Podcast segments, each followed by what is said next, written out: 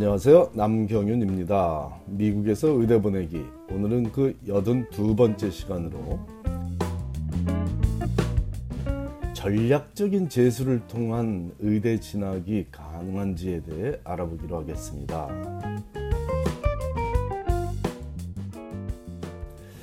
대부분의 의대에서 신입생 선발을 위한 인터뷰가 한창 진행 중인 9월이 되었는데 아직 아무 의대로부터 인터뷰 초대를 받지 못한 학생들의 경우에 벌써부터 재수를 해서 의대에 진학하는 가능성에 대해 문의를 해오고 있습니다.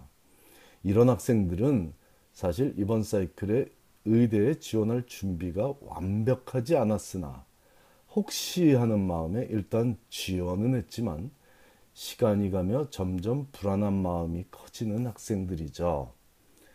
첫 단추는 비록 잘못 끼었지만 오히려 다음 기회에 그나마 가능성이 보이는 학생들입니다.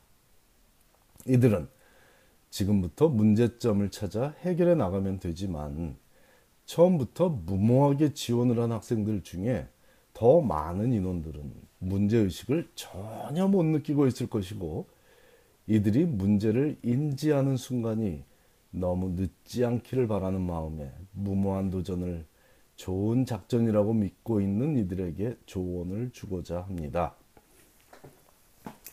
한국에서 대학에 진학할 때 재수를 통해 원하는 대학에 진학했던 부모라면 재수도 잘만 활용하면 생산적인 결과를 얻을 수 있는 전략이라고 믿고 있습니다. 그때 그 경우에는 맞는 얘기죠.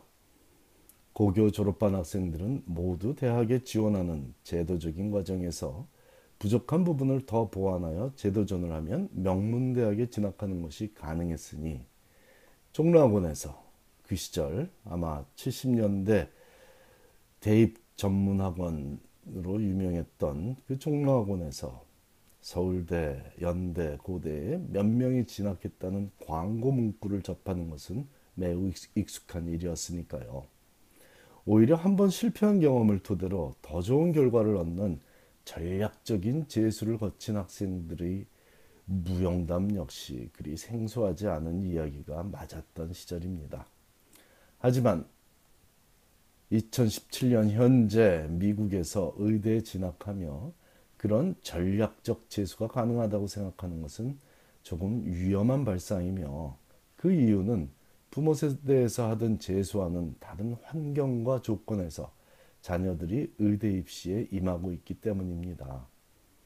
대학을 졸업하는 모든 premed 학생들이 제도적으로 의대 입시에 참여하고 있지 않다는 사실이 첫 번째 다른 조건이고 이전에 의대에 지원했던 학생이 다시 의대에 지원하면 그 학생의 원서는 처음 지원하는 학생의 원서와 달리 더 신경 써서 검토하는 것이 가장 핵심적인 문제점이죠.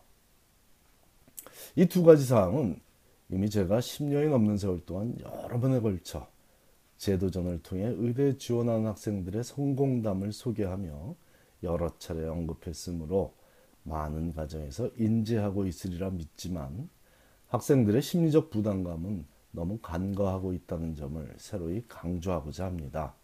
또한 그 심리적 부담감과 더불어 발생하는 시간적 불합리성도 함께 알아보기로 하겠습니다.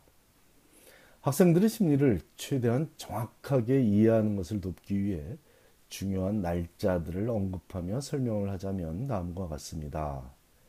2017년 6월 1일에 원서를 접수받기 시작한 이번 사이클의 의대 입시는 2018년 8월에 의대에 입학할 학생들을 선발하는 과정입니다. 2017년 9월 현재 열심히 준비하고 준비해서 6월 초에 원서를 접수시킨 학생들은 의대 입시의 마지막 관문인 의대 인터뷰에 초대받아 참석하고 있습니다. 이들 중 일부는 2017년 10월 15일부터 합격 통보를 받을 것이며 이 과정은 2018년 3월까지 지속될 것입니다. 대기자 명단에 오른 학생이라면 2018년 5월에 가장 많이 합격 통보를 받을 것이지만 2018년 8월 입학식을 며칠 앞둔 2018년 7월 말이나 8월 초에도 대기자들 중 극소수의 학생들은 기습적으로 합격하는 일이 발생할 것입니다. 이런 입시 형태는 매년 의대 입시에서 반복되는 일이므로 premed 학생들은 선배나 친구의 경우를 옆에서 지켜봐서 익숙한 일이죠. 2017년 8월 첫 주에 대기자 명단에 있다가 합격 통보를 받고 바로 다음 주부터 의대 생활을 시작한 학생도 실제로 있으니 이런 동화 같은 일이 사실인 것은 맞습니다. 마치 우리 주변에 제법 큰 금액의 복권에 당첨된 지인이 존재하듯 말이죠. 8월에 합격 통보를 받는 일은 복권 맞는 일과 비슷하지만 5월에 합격하는 일은 대기자 명단에서 벗어나 추가 합격하는 일은 그리 드물지 않은 일 맞습니다. 그러다 보니 2017년 6월에 의대에 지원한 학생 중에 단 한 군데라도 의대 인터뷰에 다녀와서 대기자 명단에 올라 있게 될 학생이라면 2018년 5월에 어떤 심리 상태에 있을지를 유추해 보죠. 그때가 많은 대기자들이 합격 통보를 받는 시점인 것은 사실이니 그 학생도 간절하게 기도하는 마음일 것입니다. 그 가정의 구성원들도 새벽 기도에 참여하는 것이 오히려 정상적으로 보이죠. 하지만 문제는 그때가 바로 재수한 학생들이 아민 새로 도전할 학생들이 새롭게 제출할 원서를 마무리했어야 할 시점이라는 것입니다. 2019년도 의대 신입생을 선발하기 위한 의대 입시가 해당 학생을 비롯한 온 가족이 간절하게 기도하고 있는 그때 즉 2018년 6월에 다시 시작됩니다. 기다리는 동안 새로운 입시에 대한 준비를 철저히 하면 되지 않느냐는 얘기는 교과서에 나오는 얘기지 현실 세계에서 그리 강력하게 시행되기는 어려워 보입니다.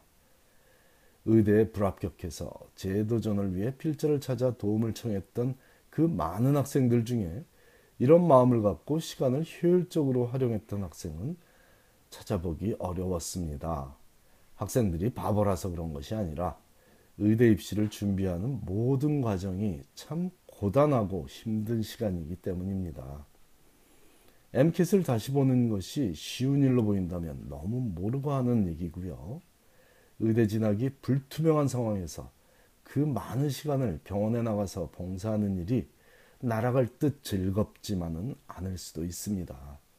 그러다 보니 자신의 장점을 부각시키거나 단점을 보완하는 것에 시간을 활용하기보다는 연구실에서 시간을 보내는 재수생들이 대다수인 것이죠.